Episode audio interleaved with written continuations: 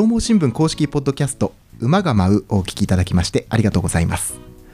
この番組は群馬県の地方新聞上毛新聞で働く社員たちの裏話にスポットを当て実際の取材現場や紙面イベントなどのエピソードを紹介していく裏方ラジオです。現場で奮闘するリアルな声を聞いていただき少しでも上毛新聞のことを身近に感じてほしいというそんな願いが込められています。ご案内は営業局の日野原明と総務局の伊藤奈々です。よろしくお願いします。よろしくお願いします。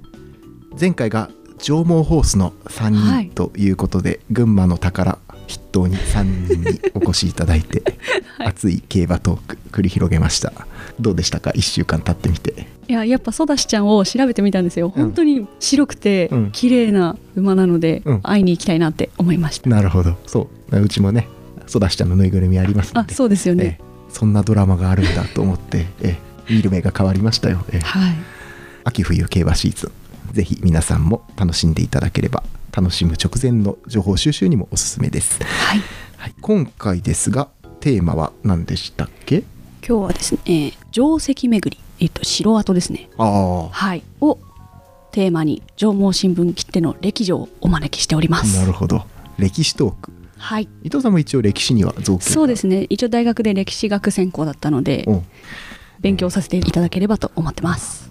私も一応中学校と高校の地理歴史のはい。教員免許は昔取ったことがあっえてそうなんですか？そうそうそうそう。教育実習も日本史の授業をしに行った記憶もあるんですけれども遠い昔の話で。えでもジャンルとして興味は非常にございますのではい。今日も話が盛り上がることを楽しみにしております。はいで今回のゲストどなたでしょうか？はい。本日のゲストは論説室論説委員の大貫秀美さんをお呼びしております。なるほど。普段もねいろいろどんな仕事をされているかも含めていろいろ聞いていきたいなと思います、はい。えーそれでは早速呼び込んでいきましょう。馬が舞うスタートです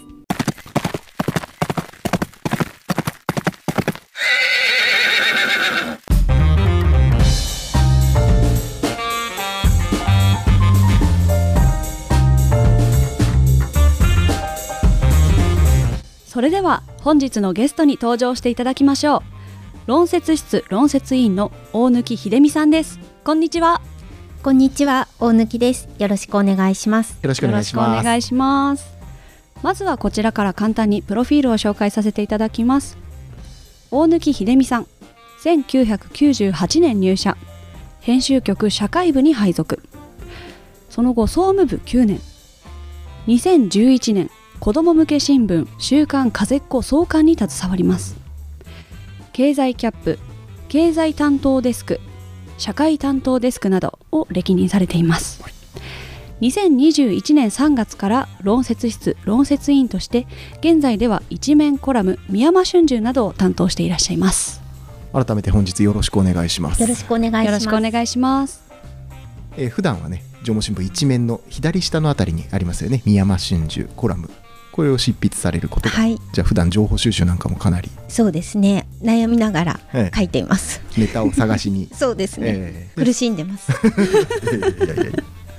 でもそれまあいろいろネタを収集する流れの中でも、ええ、大貫さんは今非常に歴史にこれもともと興味があったということですか、そうですね。昔から好きだったっていうのもありますし、え15年くらい前えにえ池波正太郎さんの小説はい「真田太平記」これにあのハマって。ええ。それでいろいろと巡るようになったというのが歴史や城巡りをするようになった始まりー。です。うんじゃあ真田関連にまずはいろいろ調べて、そうですね、ええ。はい。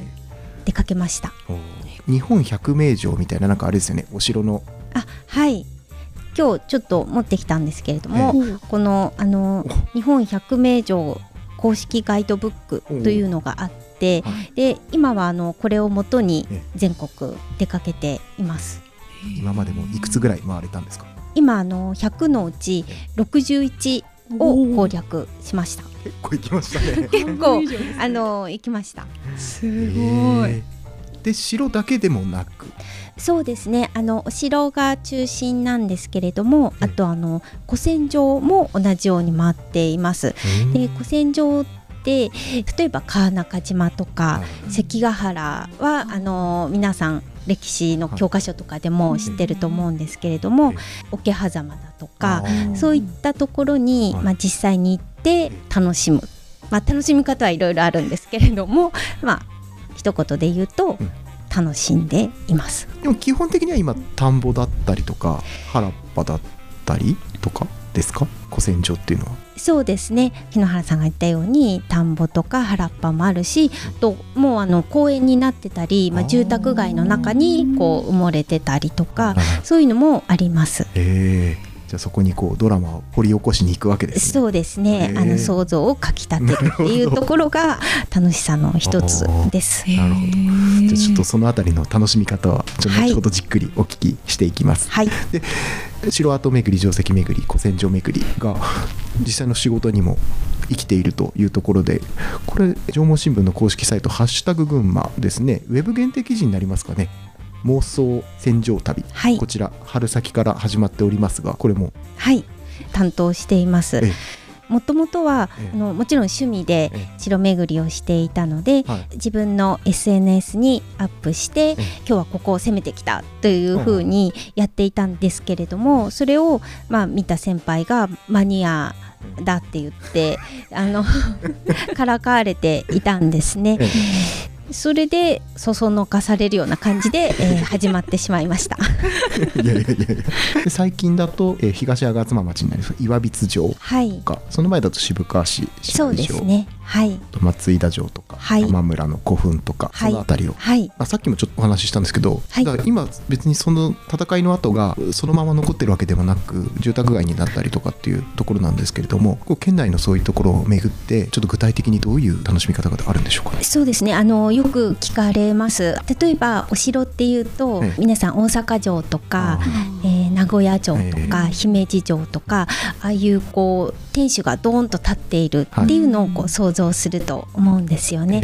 ただあの群馬にはそういったお城はほとんどないんですね。で私が特に好きなのは戦国期の山城といってもともとある地形を生かして戦の時にそこに入って戦うというそういうお城なので、うん、そもそも豪華な建物があったりするわけではないんですね。でそこを巡ってるんであとさっき日野原さんが言ったように、えー、田んぼだったり、うん、野原だったりするような古戦場行ってるんで、それ何が楽しい。のって何にもないとこだよねそこを行って何が楽しいのって聞かれるんですけれども、うん、まあ、とんでもないと言いたいところ。なるほど。あの例えば山城だとはい、えーと、敵がこう攻め入ってこないように深い堀を掘っていたりしてそういった堀が残ってい。ることが多いです。あとは土をこう積み上げた土塁でいうこう、まあ、防御の簡単に言うと土手みたいなものですけれどもそういう痕跡が残っているのでそれをこう見て城の規模だとかその守りの強さなんかをこう想像するっていうのが楽しいはずなんですけどこれがなかなか分かってもらえないっていうあの悩みはあります。結構あれですよね。そういう歴史保存会の方々が、はい、なんか VR スコープみたいなのやって昔はこういう建物があったみたいなのをやったところも、はい、だからちらほらありますよね。そうですね。今あのそういうのが増えてきているので、それを使うと何もないところ ではなくなるのであのより楽しいかもしれないですね。もともとそういうお城とか攻めづらいところに要塞みたいな感じですかね。そうですね。だんだんだんだん江戸時代に向けてこう世の中が平和になってくると、はいはいなんていうんですかちょっとファッショナブルなお城が増えていって、うん、そうですね。あとはこう権威を示すような形で、こう大きい建物天守をこう、きらびやかなものを作ったりっていう、そういう時代になってくるのかなと思います。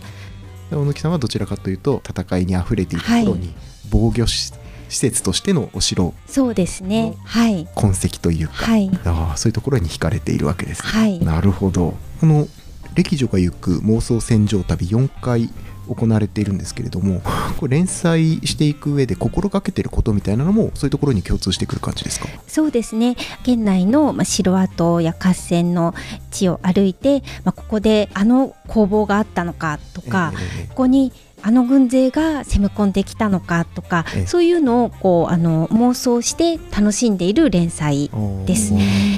武田とか上杉、真田、えー、など誰もが聞いたことのある武将が絡むお城が県内には少なくないので、はい、そうしたことを知ってもらえると嬉しいなと思って綴っています。教科書でよく出てくるビッグネーム武将たちが、ね、はい、結構関わっています。えー、まあ、ただお城とか歴史は好きなんですけれども、研究者でも、まあ、専門家でもないのであくまでも、まあ、自分勝手に楽しんでいるので、まあ、そういう面白がり方もあるんだなっていうふうに軽い気持ちで覗いてもらえると嬉しいなと思います。逆にそこまでハードルが高いものじゃないんだよっていう、ね、そうですね。そうい皆さんに気軽に触れてもらって、はい、昔こんなことがあったのが今につながってるみたいなことですよね。はい、そうですね。面白いね。楽しそうですね。私あの一回岩櫃に行ったことがウォーキングで一緒に行って岩櫃の定石回ってたんですけど、はい、そのボランティアの人に案内してもらって一個一個説明してもらったんですけど、本当にさっき大貫さんがおっしゃってたようなここは攻めづらそうだなとか、そのボランティアの方と一緒に妄想していたのが懐かしくなりました。そうですね。そういうところが面白いかなと、あの思います。まあ、情報新聞的にはちょうどそうですね。あの大河ドラマでね「真田丸」ってね、やってた時にいろいろウォーキングのイベント沼田城とか岩櫃城のウォーキングイベントってよくやっていて。ボランティアの方々の知識た確かにすごいよ、ね、すごいんですよ。すごい。本当に。やっぱりあれですか？先輩たちでものすごいこの博士みたいな人はいるわけですそうですね。私もあの松井田城は、うん、えー、一度ボランティアの方たちによる説明会に参加したんですけれども、やっぱりものすごく詳しく調べていて、そういった解説を聞きながら、あのさっき伊藤さんが言ったみたいにあの聞きながら回るっていうのも初心者の方にはおすすめかなと思います。ちょっと今ちょっとマニアックの方にやや振り始めたので あのちょっと入門編のところも一旦触れておこうかなと思うんですけれどもそうは言ってもあのお城巡りとかちょっと興味あるけど行ってみたいなって思った方には、うん、なんかおすすめの楽しみ方みたいなそんなもありますか？そうですね。あの初めは天守があるこうザ・お城みたいなところがいいかなと思います、うん、そうしたところですとイメージももちろんしやすいし、えー、お子さんなんかでも楽しめるかなと思います。えー、えー、でもあれですよね。前橋とか高崎ももともとはお城があったそうですね。あの前橋城とかあと、えー、高崎城の痕跡っていうのも、えー、残っているので、はい、もしこう街歩きが好きな方だったら、そうしたあの普段の街の中に、えー、痕跡を探してみるっていうのも楽しいかなと思います。あのテレビなんかでもブラまるまるまる人気のあの番組がありますよね。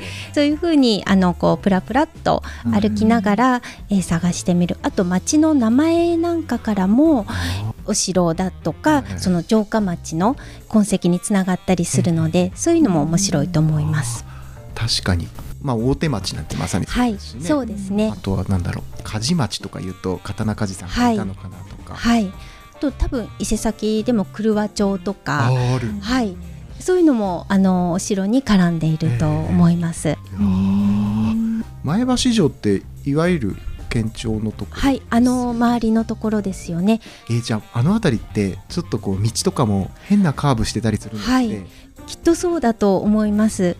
よくあのこう攻めにくいように道をまっすぐではなくてクランク状にするってあの聞きますからそういうところもこう探してみるのも面白いんじゃないかなと思いますね。街歩いてたりとかドライブしてて、はい。ね、昔ながらの街でなんだここ道通りづらいなっていうのは、え。ー、実はそれは昔からの痕跡だったりする可能性も、はい、そういう可能性もあのあると思います。つながってるんですね。なんか運転するのが一気に楽しくなりますよね。沼田城とかもね加賀段丘か。ら、はい、あれを裏手にとって。そうですね。だからああいうところがあの後ろが後ろというかの周りの一箇所でも、えー、自然の崖なんかになっていると、えー、そこはこうあえて、えー、防御の施設を作らなくてもいいのでそうした場所をこう選んで、えー、お城を建ててる作ってるっていうそういう例も多いようです。岩櫃なんかその典型だとああ完全に崖の上、うん、えー、さあじゃあそういうところも真田一族っていうのはそういうのに長けてたんですけどまあなんかあったんでしょうね、うん、えー、今日の一応本題ですか。古戦場城跡を見るべきところで必ず見た方がいいよとか見方妄想の方法って言っちゃっていいですか今日はもう。そうですね。はい、はい、そのあたりじゃさっき、まあ、今回山城って話が出ましたので、うん、じゃあ山城にフォーカスしていきましょう。必ずまずはここをチェックしてくださいというポイントありますか？そうですね。堀の、えー、深さだとか土塁の高さ石垣なんかを見てほしいなと思います。でどんなお城だったのかとかどれぐらいの規模だったのかっていうのを想像してみると面白いと思います。これあれですか？小貫さんは攻める側の気持ちに立ってみるんですか？守る側の気持ちに立ってみるんですか？と大体は攻める側の気持ちになって 勢いよく攻めていきます。ね、はい、ここからならいけるなとか。そうです。ここだとやり返されるなそう。大体あのまあたどり着けないだろうなって あの思うことが多いです、私お城行った時は守る側で見てました。あ そこをこうに塞がないと入ってこられちゃう気がするから私ならあそこはもうちょっと塞ぐなとか。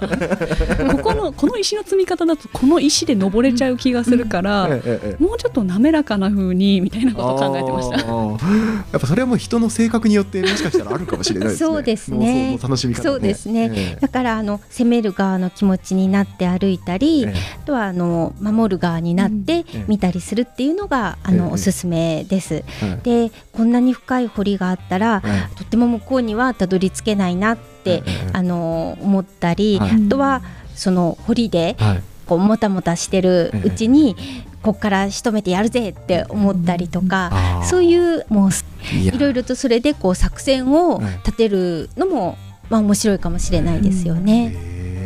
さっき石垣みたいな話伊藤さんちょっと出ましたけど、はい、これもやっぱり技術革新みたいなのってあったんですか？時代によってその石垣の作り方石の積み方が違うそうです。で最初はこう自然にその辺にある、まあ、大きめの石を積む野面積みっていうらしいんですけれども、そういうのがあってで次第にその石を加工して、えー、積んでいく方法に変わっていったと聞いています。やっぱりあの武将の中にも そういうあの上手い人であちこちにこう指示されて采配を振るった人っていうのも築城名人とねいるみたいですよ。へ武将もいろいろ得意なものがそれぞれあったそうです、ね、チーム戦ですもんね。そうみたいですね。だからあのやっぱり石垣がもし残っていたらちょっと見てこう荒っぽい積み方なのか、うん、えー、綺麗にこう石が組み合わさって積んでいるのかっていうので時代がわかるので、そのあたりはちょっとあの見るポイントかなと思います。なるほど。まあ、さっきからねちょっとまあ妄想妄想みたいな話になってるけど別にこれそんなねあの言い方はちょっと難しいんですけど痛い話ではないわけですよね。そうですね。あの妄想っていうとほんなんかちょっと怪しい人みたいに思われるんですけど、まあ、いわゆる聖地巡礼と同じだと私は思ってるんですね。で映画とか、まあ、アニメとかその小説の舞台をこう巡るって結構皆さんやってますよね。流行ってますね。えー、であのそれと同じように、まあ、歴史の舞台を歩いて、はい、そこであったこう、はい、戦い、戦をこう脳内再生して楽しむっていうので、まあ、全く怪しくないとこう声を大にして言いたいところです。もう本当にね健全な趣味ですからね。あそうですね。あの健全な趣味です。ただあれですよね山の方に当然、まあ、今回山城がちょっと話のテーマなんで、はい、山の方行くから少しちょっと格好とかは気をつけた方があれですかね。そうですね。あの山城はその名の通り、まあ、あの山の中腹だったり山の上にあるので、うん、足元はトレッキング用のしっかりした靴が、あのいいと思います。はい。であの場所によってはこう熊よけの鈴とか、うん、えー、そういうのも必要かなと思います。とは季節によってあ場所によってなんですけれども山ビルにご注意ください。私襲われました。えー。同行者、えー、過去夫があの激しく吸われて、えー、あの 大丈夫なんですけれどもぞっとする体験をしたのでそういったあの下調べと備えはしっかりして、それで妄想旅に出かけてほしいなと思います。装備はしっかりと,、はい、というところで、はい、目いっぱい楽しんでいただければというところですかね。はい、じゃ楽しみ方をかなりいろいろ詳しくレクチャーしていただいたので、はい、で私もちょっと出かけていきたいなと思うんですけれども。連載で今4箇所、えーはい、アップされておりますけれども、まあ、それに限らずですね県内のおすすめのお出かけ先みたいなところ大貫さんの今手元の資料でもしここはおすすめだよみたいなのがあれば教えていただきたいんですけど。はい、はい、えー、そうですね。県内はこの日本百名城に、はい、あのー、選ばれているものが2つあります。うん。で、えー、一つは高崎市三郷町にある箕輪城、はい、で、えー、こちらは最近一部復元が進んでいるので、あの何もないっていうところよりも少しイメージしやすいのであの面白いと思います。はいであの山城ではなくて車ですぐあの入り口のところまで行けるのでそれほどハードルも高くないと思います。そっか、そうですね。降りてすぐ見られる、ね、そうですね。はい。はい。でえっと、百名城のもう一つは太田の、えー、金山城です。これはあのかなり石造りの、えー、お城の一部がやはり復元されていたりあと麓にしっかりとしたガイダンス施設があるのでそこでこう少し知識を仕入れてから登るとより楽しめると思います。ガイドさんの話ねさっきもありましたけれども、ね、そうですね。いろいろ肉付けをして、はい。えー、こんなドラマがあったのかっていう、ね、そうですね。はい。そういうのを少し詳しくなくても少しでもあの仕入れてから出かけるとより楽しめると思います。はい、でそれが百名城が2つ、はい、他でいきますと、はい、であのこの百名城には、えー、人気があったので続百名城っていうのがあってではい。続く。そうですね。でそこには、えー、県内は3つ入っています。これはあの沼田城と、えー、名ぐみ城とと岩櫃城っていういずれもあの真田氏関連のお城なので、うん、先ほどのあのドラマではないですけれども、はい、それで人気が出て出かけてみようっていう方も多いかなと思います。ね、三谷幸喜さんのね脚本で、ね、今もう「鎌倉殿の13人」がすごい。話題になってますけれども、はい、その前前作ですよね。そうですね。あれからずっとあの辺りは真田で町おこしが続いて、はい、でもそれでも人が途絶えることなく盛り上がり続けているっていうのは、はい、やはり人を引きつける魅力が真田市にはあるのかななんて。そこもそうですね。いろいろまあ町おこしをしている関係で楽しめる工夫がされているというところでしょうかね。はい、はい、じゃあ少し県外まあ県外といっても群馬近郊に足を伸ばすとしたらどうなんかありますかね？の埼玉県行田市に、えー、忍城っていうのがあります。はい、あのー、これ、えー、小説から、はい、あのー、映画化もされたのぼうの城のこのお城なんですね。であのー、秀吉の、まあ、小田原攻めの時に石田三成が水攻めをしたんですけれどもこれに耐えたっていうお城でもあります。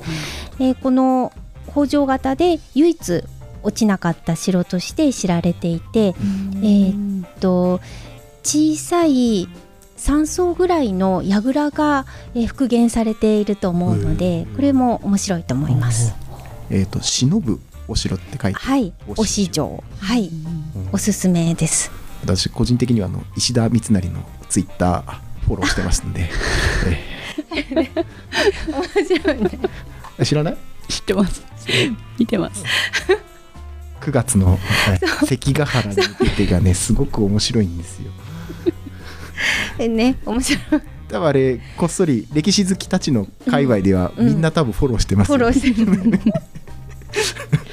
見てました前三成ね結構ね、人気があるんで、それ切りますそれ切ります、はい、さっきね北条型で唯一落ちなかった城。北条といえば、ね、さっきもちょっと私言いましたけども今旬な話題なんでしょうけれどもその関連みたいなものなんかありますか？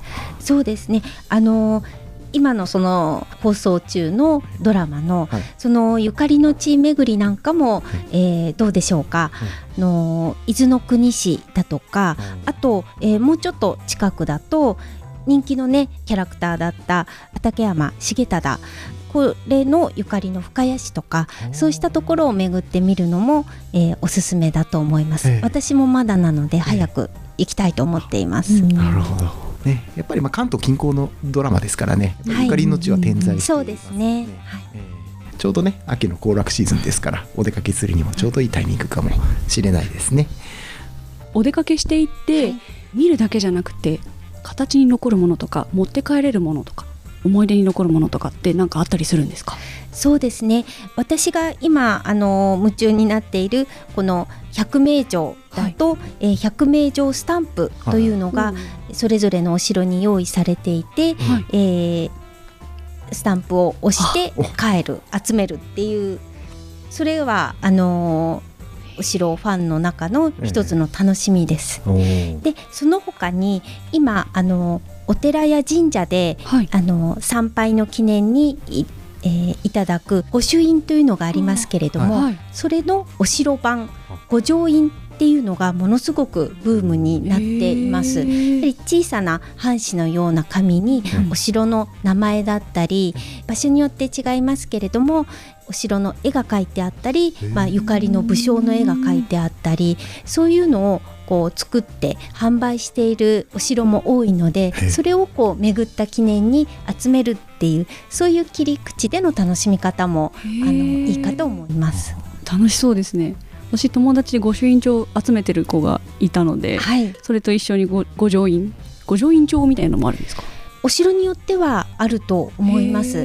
もう大体はあのこう一枚紙で用意されていて、それを何か例えばファイルにこう集めていったり、そういう方が多いかもしれないですね。自分でファイリングしていく楽しみもありますよね。はい、そうやってねいろいろ楽しみ方の幅もどんどん広がって、もうこれは本当ブームからね、定番のレジャーになりつつある感じもしますねこれは。そうですね、えー、私の中ではもうあのおすすめの趣味です、はい、えー、怪しくない。全く怪しくない あの趣味として、えー、もっとみ皆さんに楽しんでもらえるといいなと思っています、うん、ライフワークですもんねそうですね。はい。まあ、もちろんそうそうですね。お仕事にも生きてというところで、えー、うん、一番最初のところで妄想戦場旅のお話もちょっとさせていただき、まあ、これ検索すれば出てきますからね。ぜひ皆さん読んでいただきたいと思います、はい、し、えー、この妄想戦場旅の今後あとはまあその他で今後取材してみたいテーマみたいなところとかもしあればお聞きしたいんですけれどもいかがでしょうか？そうですね。今の連載だと県内のお城をいろいろと随時紹介していきたいなと思っています。はい、でその他だとこう日本書紀とか「古事記」に出てくるこう神話の舞台に興味があるのでそういった取材もできるといいなと思っています。あとはこう古道あの古い道です。熊野古道とかあと奈良の山の辺の道を歩いたことがあるんですけれどもそれもいろいろこう古墳だとか、うん、こう古事記とかに出てくるようなまつわる話のスポットとか、そういうのをこうたどりながら歩くっていうとても楽しい経験だったので、何か群馬と関連づけて紹介できるといいなと思っています。若干それもなんかマニア的ですかね。大丈夫ですか？でも一貫してあれですね今少し残っているものにドラマをこう掘り起こしてって昔こうだったのかなっていうのを想像をかきたてられるようなものに一貫して興味がおありな印象でしたけれども。そうですね。やっぱり妄想になっちゃうんですかね。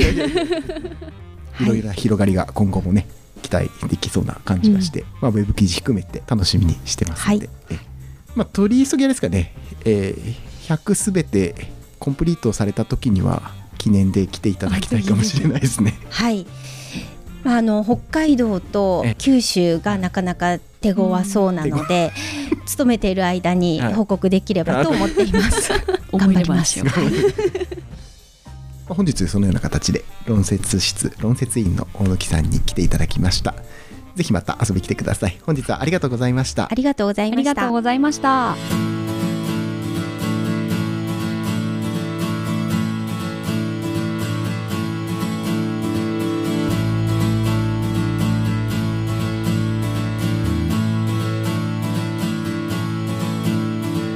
がとうございました。上毛新聞公式ポッドキャスト馬が舞う。そろそろお別れのお時間です。ありがとうございました。あ。りがとうございました。受験勉強でうん。歴史、ストップされてる方もしかしたらいらっしゃるかもしれないですけどね。ねえー日本史の新たな楽しみ方というか、まあ、当然普段私たちが生活しているところに昔に人は住んでいたわけで、うん。そこにドラマがあってみたいなそんなお話を聞きましたし面白かったです 私も一緒に巡りたくなりました。持ち込んでいただいてた資料をすごく見入ってましたね。はい。熟読しましたよ、ええ。お城城跡古戦場もろもろ皆さんお出かけしてみてはいかがでしょうか、はい。えー番組ではご意見ご感想メールで募集しています。こちらすべて小文字で馬アットマークライジン .com uma アットマーク raijin.com こちらまでお気軽にお寄せください。こんなテーマ紹介してほしいとかね、うん。そういうのもぜひお寄せいただければと思います、はい。でツイッターのハッシュタグこちらひらがなで馬が舞う。ぜひぜひお気軽につぶやいていただけますとともにお聞きいただいた後の温かい評価レビューそれぞれのね再生した場所でできますので、こちらもぜひぜひお願いいたします。お待ちしてますえー次回10月28日の配信予定となっておりますが、はい。伊藤さん次回ゲストどなたでしょうか？次回はですえね群馬から世界に羽ばたいて活躍しようとしているアーティストの方をお呼びしております。アーティスト？はい。おおあじゃあちょっと社員ゲストの方ちょっと続いてたんで、外部のゲストの方に。そうですね。おおこれまでで最年少ゲストになるかと思いえます、ー、あそう。日野原さんとどのぐらい違うかはちょっと楽しみにしていただいて。ちょっとちゃんとついていけるから大丈夫。はいわかりました。まあ旬な方ということでしょうかね。はい。ぜひぜひお楽しみにしてください。ここまでのお相手は上毛新聞社営業局の日野原明と総務局の伊藤奈々でした。ありがとうございました。ありがとうございました